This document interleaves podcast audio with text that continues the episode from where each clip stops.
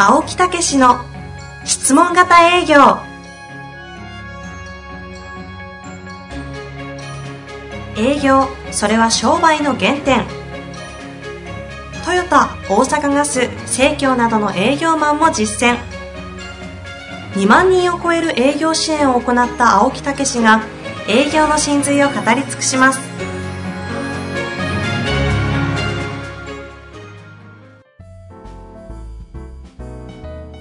こんにちは、遠藤和樹です。青木武の質問型営業。青木先生、本日もよろしくお願いいたします。はい。よろしくお願いいたします。今日はね、はい。ゲストを。そうなんです、ね。あれ今日なんかいつもよりテンション低めじゃないですか？いやいや、そんなことないですよ。人の言葉をすぐ飲み込んで、自分の話し出す青木先生が。おかしいですね。さあ、今日は、あの、前半のですね、ええあの、話題は、あの、別にね、考えてずに、はいとにかくゲストをゲスト紹介しようと。ですね。いうようなことでございます、というわけで、早速、はいゲストの方ご紹介したいと思います。本日はゲストとしてメディアトレーナー、ボーカルディレクターの中西健太郎先生にお越しいただいております。中西先生よろしくお願いいたします。よろしくお願いします。はい、ありがとうございます。ありがとうございますよろしくお願いします中西さんの方にはね、実はいは私はボイストレーナーで習ったんですね。そうですね来ていただきましたねはいやーはいありがとうございますいろんなお話をね、はいえーさせていただいて、はい。えー特に芸能界の方なんかもね、あそうですねよく指導されてられるというようはないことでですね、はい。えーその一人に私が入ったと。それはちょっとまた別の話じゃないですか。違う。青木さんもいわばタレントさんですからね。ありがとうございます。もう本当にね、そういう方と、あの、ね、肩を並べて指導いただいたと。そうそうですね。あの、最近は、ポッドキャスト、ポッドキャストの、あの、ジャックをされてまして、弁護士の向井蘭先生と、あー。コーチングトレーナーの秋山城健二さんの方にも、え。えゲスト出られて、なんか向井さんもね、すごい講演がその後増えたとか、なんかね、そう言っていただいてね。3倍とおっしゃってましたもんね。ね嬉しい限りですね、本当。私も本当にいろんなことを学ばさせていただきましてね、ええとんあの、随分いろんな変化をさせていただいておりますので、ね。あ本当ですか？そうの辺も含めて、はい今日はね、はいあの、いろいろさせていただこうと思います。はいよろしくお願いいたします。よろしくお願いします。お願いいたしますはい。とは言いましても、ごはい存知ない方もいらっしゃるかもしれませんのでね、ええ簡単にプロフィールだけ私の方からご紹介したいと思います。えー中西先生ですね、メディアトレーナー、ボーカルディレクターというご職業でご活躍されておりまして、はい東京芸術大学卒業後、ボイストレーナーとしてキャリアをスタート。うん幾人ものスター育成に関わり、毎年のように担当アーティストがオリコンのシングルチャート10位以内を連発。すごいね。現在では、キー局のアナウンサー研修やメディアトレーニングも実施。短期間でスターを育て上げる手法は、カリスマを作るカリスマと評されております。エンターテインメントでの経験を生かし、日本人に欠けている表現力のスキルを向上させ、日本の未来に貢献したいという思いから、2014年からはビジネスパーソンを対象としたレッスンやセミナーを開催されています。全国各地でキャンセル待ちが続続出するほどの人気を博していると、これ前回ですね、私あの、キャンセル待ち、キャンセルが続出するって言ってしまって、大きなクレームを生んだんですが、い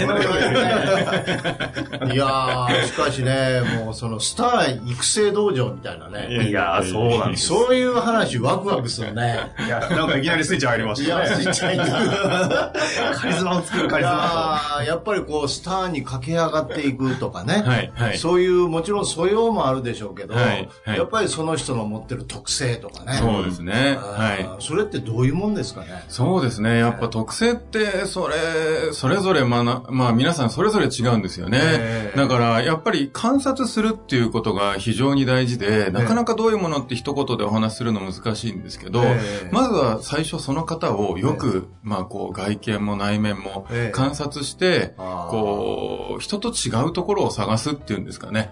そういう作業はしますね。なるほど。はいでその人の、あ、この人は上がっていくな、みたいなね。はいはいそういう特性ってどんなところですか？ああ、それは僕すごく第六感的なところで感じてまして、例えばそれはもうあの、タレントさんとかね、ええあのミュージシャンでスターになるような人っていうのは、えやっぱりこうエネルギーとか光とかっていうものがなんか違うものを持ってるんですよね。うんで面白い話だって言いましたよ。早い、早いです、反応が。もうちょっと聞いてください。そうそう。そこ、謎のその部分ね。そこそそうこ。なんです。だからな僕目で見ているようで、うんなんか目以外のものでその人見てるような気がするんですよね。で、なんかぼんやりその人を見ると、はいこうなんかエネルギーがね、ぐっって、あの、来る時があるんですよ。なんか、ジョーさんの時もそのような話になったというけれど。まあでも、だいぶ違う観点で 面白いですね。えー、え、め、め、もう、どういうことですか？もう一回ちょっと。なんでしょうね。ええあの、なんて言うんでしょうね。こう、凝視するというよりは、ええなんかその方の周りの雰囲気も含めて、え全体をぼんやりこう、観察するんですよね。ええなんか、焦点がちょっと合うか合わないかみたいな感じで、その方をスーッとこう拝見してると、えーなんかね、パーンと光が飛び込んできたりとか、こうエネルギーがドーッと来る時あるんですね。で、それがものすごい強い人とかいると、えあ、もしかしたらこの子行くかな、みたいな。ーで、行きましたか？まあ、ほとんど行きますね。そう、もう行くかなと思った時は大体行きますね。ただポジティブなのは、この子無理かもしれないと思った子が行くこともあるんですよ。それはすごいポジティブだなと思ってて。まあ、行くかなと思ったら、まあ、ほぼほぼ行くんですけど、えーそのえいそれが疑問やった子が行くっていうのはどういうような？やっぱりなんかこう、自分を閉じてたんでしょうね。はで、それを一枚ずつこう脱がせてあげると、実は内側にものすごい光があって、パーンって輝いてきたりとかすることがあるんですよね。だからなんかその時だけの感覚で判断しちゃいけないなっていうのはすごくなんか自分で、すごいね。思いにしてるんですけど。私は最近講演なんかでね、はいはい。自分が開いたのは28歳なんですね。えで要は成功哲学とかそういうことをはいはい。初めて勉強し始めて、ー、はい。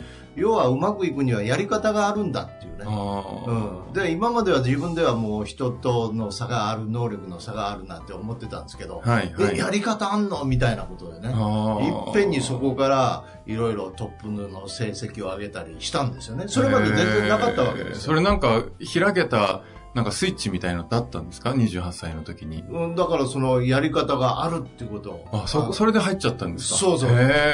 ただそれを知らなかっただけなんですと、へー。ほんまかよみたいなね、へー。うん、だからそこから突然人生がもちろんそこから鍛錬やいろいろはいはい。自分ではしましたけどね、はい。はい。うん、まあそういうような可能性を見出した。自分の可能性を見出したみたいな。そういうようなことありましたけどね。あまあ、どちらかというと私は後者ですね。えー、ああ、そうですか。え青木先生、比較的あの、営業を通してその方をスターにさせていくみたいな声うん。も、外から見てるとあって、この間ですね、名古屋の方で新見産業さんっていうところの、東大出身の社長さんがいらっしゃるんですけど、はい。すでに 6, 6代目でしたっけ？そうそう。ものすごい歴史がある会社で、ええそこの社員さんが7年間、一切成績が出なかった。営業やって7年間一件も売れないんですよ。それを青木先生が指導したら、わずか2ヶ月、3ヶ月でした。そうそうそういきなり売れ出して。へえ。その7年全然売れないって相当ですよね。もう手前でやめていいぐらいの話ですよね、もうね。そういう人をいきなり爆心させて、この間いらっしゃった社長さんから聞いた時には、はいもう今はなんだろう、もうめんどくさいぐらいに活躍していると。へグイグイ言ってるっていう表現だったので、すごいですね。まあだけどやっぱり私なんかも指導行ってそのそのひたむきさみたいなね、はい一生懸命やろうとしてるってせ成果は上がってないけど。そういうのはなんとなく感じる部分がありますよね。あ、ええこの子やるかもしれんな、みたいな。えーそれ、青木さんどの辺でなんか感じるんですか？その、この子いけるかもなっていうそのは。の人の姿勢とか目つきとか。はああ、そうですか。なんかそんなところで感じる。姿勢って言うとやっぱりなんかこう全体をスッと見てるような感じですかね。うん、まあそういう前向きな感じとかね。ああ、うん、そういう、こう、私は割と目の、こう、こう、生き方とか、なんかそういうあ、真剣にやろうとしてるんだな、みたいなねそうするとこっちも引き出されるみたいな。うんなんかそういうような感じですけどね。ああ、そうですか。よく青木さん、静かで、なんていうんですか、こう、パッと元気がないような感じの子の方が意外と、この質問型営業メソッドがハマって、パーンと抜けていくっていうのはおっしゃりられます。へえ、あ、そうなんですか。面白いですね。いやーだからなんかこうね、中西さんのお話聞いてるとそういうとこあんのかな、思ってね。なあ。しかし、え？青木さんやっぱパワーがものすごいですね。いや、なんか改めてなんか、今まで、あのー受講していただいてた時って、ええやっぱこんなすごい方なのに、ちゃんと生徒の顔をしてくださるわけですよ。ねあのしそう。してくださるんですよ。ぼ僕の方がよっぽど年下なんですけどね。いやいやいやいやだけど今は、あの、普通に全開じゃないですか。ええだから初めて、この全開の青木さんと僕対面してるわけですよ。ものすごいパワーきますね、やっぱり。そう言っていただいたらね、本当お恥ずかしいですけどね。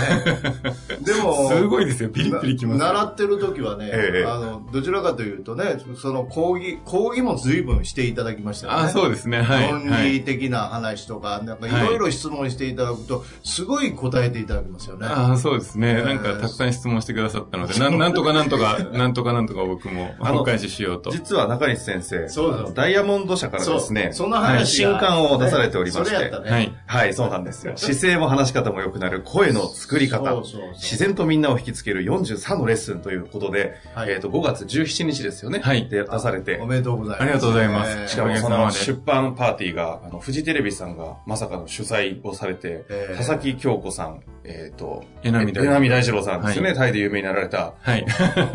その方々が、この中西先生の新刊発表というか、こうプパーティーのために司会してくださるという、これどんな人なんだって感じなんですけど、すごいですね。すごいですよねもうなんか何百名も集まってる。そうですね。おかげさまで、300名が300すぐですか名ぐらいの申し込みが、はい、いただいて、えー、6月？えー8日なんですけども、はいあの、申し込みが締め切りになってしそうですね、まいまして。残念ながら。はい。まあ、なので、今後のね、展開はまたおいおいということでご紹介していきますが、ただ話を、話を戻しまして、ええはいせっかくね、メソッドを学ばれた青木先生、はい。でいろいろ教えてもらったと思うんですけど、ええこの本にもいろいろ具体的なのが書いてあると思うんですが、そうそうそうそう。青木先生的にはどうでしたか？いや、私、全部読まさせていただいて。ありがとうございますあの、私が習ったのはプレゼンの仕方でしたはい。はい、そうですで、ね。はい今回はね、声っていうことに注目が、はいえーされててね、そねをすごく具体的に書いてたんで、はい。私も営業の方は、あのーみんな、どうしてもお客様っていうと、甲高くなっちゃうんですよ。ああ、緊張するとね、どうしてもね、声が高くなっちゃだから、日うんですよね。頃の会話、会話をしに行ってるんで、はい、はい。もうちょっと自然体で、で、大事なのは温かく優しくっていう接し方をしなさいっていうね。うんそれ、を言ってたんで、はい。だからその声の作り方っていうことではね、これ、こう聞いてるね、まあ、営業の方なんか多いんで、このはい中西先生のこれをぜひ読んでいただくとね、はいいいなと思うんですけどはね。い、はい。その辺はどうでしょう？そうですね。その、青木さんおっしゃる通り、あの、やっぱり、あの、営業の方って、あの、構えちゃったりとか、緊張があったりして、例えば、あの、営業の電話ってかかってくると、一発でわかりません？営業って言ってないのに、あ、これ営業の電話だなってすぐわかるじゃないですか。そうそうそうね。だからあれってもう声に出ちゃって、あの、営業って言ってないのに相手を警戒させちゃってるわけですよね。それって青木さんがおっしゃる通り、やっぱりその、体が自然体じゃないとかっていうことから、体が緊張してえ、え声が甲高くなっちゃってってなってると思うんですよね。で、その体の緊張が解けていけばええ、あのー体が響く範囲が広くなるんですよね。緊張すると上の頭の方だけでこうやってなっちゃうから声がちょっと甲高くなっちゃうんですよね。だけどリラックスしてあげると、はいまあ胸とかいろんな体全体が鳴るので、ええ。声がね、あの、落ち着いた低い響きになってきますよね。そうすると、YouTube で、はい、はい、あの、中西先生が、ね、はいあの、歌のレッスンをしてるのを、はいはい私見ましたけど、ああ、そうですか。ありがとうビございまフォーアフターですごいですね。す。そうですね。ああの、んな響きが変わるとか、変わりますね表現力が変わるっていうか、はい、はい、ねはい。したもんやなと思ってね。人間ってこうね、体が硬直してしまうとええ、声も響かなくなるし、ええその、表現も内にこもってしまうので、はいはいやっぱりその、いかに緊張をコントロールするかっていうのも、すごく大事なことだと思今、うんですよね。さっきの表現ですごく面白かったのは、はい、電話で営業の声だってすぐわかる。はい、はい。営業の声ってどんな声ですかね？ななんていうんですかね、ちょっと甲高くって変にかしこまってる感じですかね。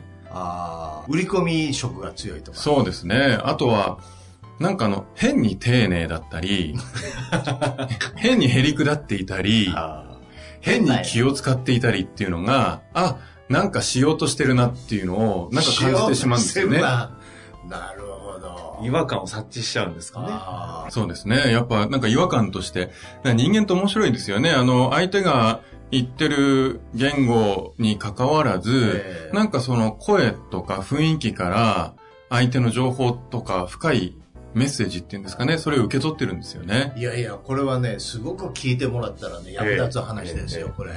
ええあの、もうアポイントでうまくいかないんですけど、どうしたらいいですか、とかいう質問はすごい多いんですよ。ああ、ええもうまさに声が勝負ですからね。そうです電話はね。そうですねええ。そうすると、どういう声であればいいんでしょうね。そうですね。やっぱりか、かってきた声は。その、青木さんがおっしゃる通りえに、こう、リラックスしていて、ええ。ー落ち着いていてえ、え。暖かくてっていうのは大前提だと思うんですよね。はいはいで、一番大事なのは、えあの、声というのは、ええ。あの、声の音色というのは僕、感情が決めるものだと思ってるんですね。例えば、あの、もし、僕が誰かに怒ってるとするじゃないですか。はい。その時に、じゃあ、今から怒る声を出しますよと思って怒らないですよね。はいはい怒ってたら怒ってる声になりますよね。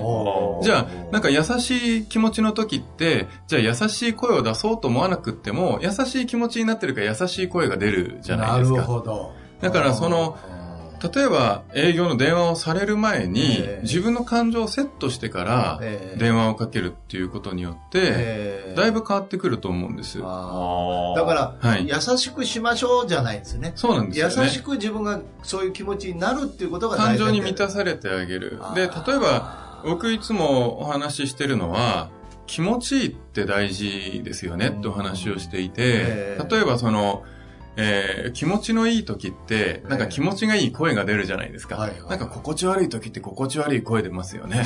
なんかね。で、その気持ちがいいなっていう声で、え相手を気持ちよくしてあげることによって、人間って防御反応が取れますよね。はいはい例えばなんかこう圧迫感があったりとか、する時っていうのは人間ってこうなんかされるんじゃないかっていう防御反応が働きますけど、例えばお風呂に入ってる時とか気持ちよくってこう防御反応が取れるじゃないですか。はいはいはいそうすると人間の無意識がふっとこう出てくるんですよね。で、その瞬間にメッセージ入れてあげると、無意識のところに深くメッセージが入っていくので、無意識のところ。はい、はい。な。私はね、もう、はいこの電話だけは昔からちょっと得意でね。ああ、そうですか。そうですよ。へーで、あの、必ずね、BGM でリチャード・クレーダーマンとか、はいはいそういうのをかけたり、ああ、それでなるほど。自分がこう、はい、はい。ゆったりとなって踊ったりするんですよ。ああ。それで気分作ってからパッとこう踊戻ってからって、それ、あの、多分会社じゃ相当変な方ですけどね。変な方 変な方だけど、それが功を奏してたんですよね。でも、やっぱ突き抜けるには変な人にならないとダメですよね。一流になるにはね。すごい美しくディスってくれますね。あの、変なおじさんって言われてますね。そうなんですか。それ褒め言葉ですよ、絶対。中西さん、一時期青木さん、ね、青木先生のことを、はいあの、はい称して、あの、さんまさんみたいだっていうようなああ、表現をさそうですね。そうですね。いやいやいや、本当にね。いやー、ほんでも今のはね、すごい勉強になると思います。あ、本当ですか？すごい、やっぱり、あの、深く言ってるっていうかね。ううんん。だから、温かく優しくじゃなくて、その感情によって、はい。ええ相手の、ね、潜在意識が開くっていう。そうですね。そこはすごいよね。いや、まあまあね、そうですよね。青木さんがそのリチャード・グレーダーマンかけたり踊ったりされるっておっしゃってたじゃないですか。ええそれって多分、あの、無意識でされてたのかもしれないですけど、ね、あの、感覚でね、あの、されてたのかもしれないですけど、僕よくお話しするのが、ええその、感情っていうのは情報から来ますっていうことを話すんですね。ほ例えば、天気がいいからっていう情報があると、あ、気持ちいいなって思うじゃないですう。か。はいはいはい。じゃあ雨が降ってるっていう情報があると、あ、なんだ今日会社なのに雨かよってなんかだるいなっていう気持ちになるじゃないですか。で、なんか誰かに嫌なこと言われたっていう情報があるとムカつくなってなったりするじゃないですか。だからその感情って情報が来て生まれ出るものなんですよね。それを無理やり作ると、なんか例えば、今僕気持ちいいんですよとかって言われても気持ち悪いじゃないですか。なるほどね。だからその感情を生み出すときにええ。自分に気持ちのいい情報を入れてあげることが大事ですよってお話ししてるんですけど、青木さんそれはね、無意識で多分音楽をかけたりとか踊るっていうことによって、自分に気持ちのいい情報を入れて、ええ。それでその営業に気持ちよく向かっていくっていうなんかこう、スタートを作られてたと思うんですよあー気ね。持ちをね、気持ちはい、作るのね。はい、はい。で、自然に気持ちのいい声になってえ、え相手も気持ちよくなるっていう、はいなんかこう、サイクルがなるほど。作られてたんじゃないかな。いやいやいや。青木先生、それ。れで言うとね、イメージまで使われて、その気分良くなって踊った後に、ミニたけしにキュンってなって、電話口に自分がキュルキュルキュルって入ってって、はい相手のとこにパーンって出て、はいプレゼンして、青木たけしですっていうようなイメージを、映像として思い浮かべながらやってたって話聞いて。エンターテインメントですね。エンターテインメントですよね。本当電話口からぴょこんって出てくるんだよ、俺は、とか言うんですけど。へいや、ほんでもね、はいそういう意味では今回のね、はいあの、はい声の作り方って作りいう、方はい中西先生の本をね、はい。ダイヤモンドですか？ダイヤモンド社から出てるね、ぜひ読んでいただいたらいいんじゃないかなと思いますね。ありがとうございます。ええで、ぜひ、あの、これ、次もまたお話を聞かせていただきたいそうですね、2回目も出てくださるとい次。は今度はプレゼンテーションっていう、ここがね、はい。随分私もいろいろ教わったところなんでこのお話を次はね、聞かせていただこうと思いますね。青木先生、珍しくごご自身から今おまとめになられましたけども。いやいやいやいや時計さしながら、普段時計なんて一切気にしないのに、いやいやいや今ちょっとびっくりしてるんですが、あ最後に、せっかくですので、この書籍の内容でなんかこんな風に営業で活かしてほしいみたいな、ちょっとしたアドバイスちょっとあればなんか欲しいんですけど。いや、もうとにかくあの、声について分析をしていただいてて、はい論理的に書いていただいてることと、はいそれからあと声の作り方ですよね。はい。えーこの中で、やっぱりどういうふうに声を温かくするかとか、はい開けてこうやるかとかいうのがね、えー天のカーテンとか、はい王様のマントですかはい。ね、はい。えー特別の言葉で私も習いましたけど、はいそういうことが全部書いてありますんでね。ですね。えー今言ったあたりもね、ちょっと読んでいただくとわかると思いますので。結局、営業マンもね、やっぱり姿勢と声がすごく重要。そうですね。本当に重要ですよね。ねはい。まあ、語り尽くせませんけどね。そうですね。はいというわけで、カリスマを作る、カリスマはい中西先生がお越しいただきましいた。次回もまた出てくださいますので、一旦はここの辺り。はいということで、青木先生、中西先生、本日も。ありがとうございました。ありがとうございました。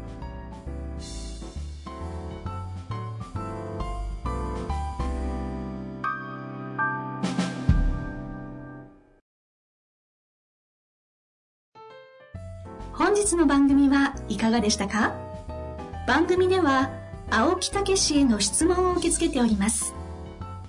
ウェブ検索で「質問型営業」と入力し検索結果に出てくるオフィシャルウェブサイトにアクセス。その中のポッドキャストのバナーから質問フォームにご入力ください。たくさんのご応募お待ちしております。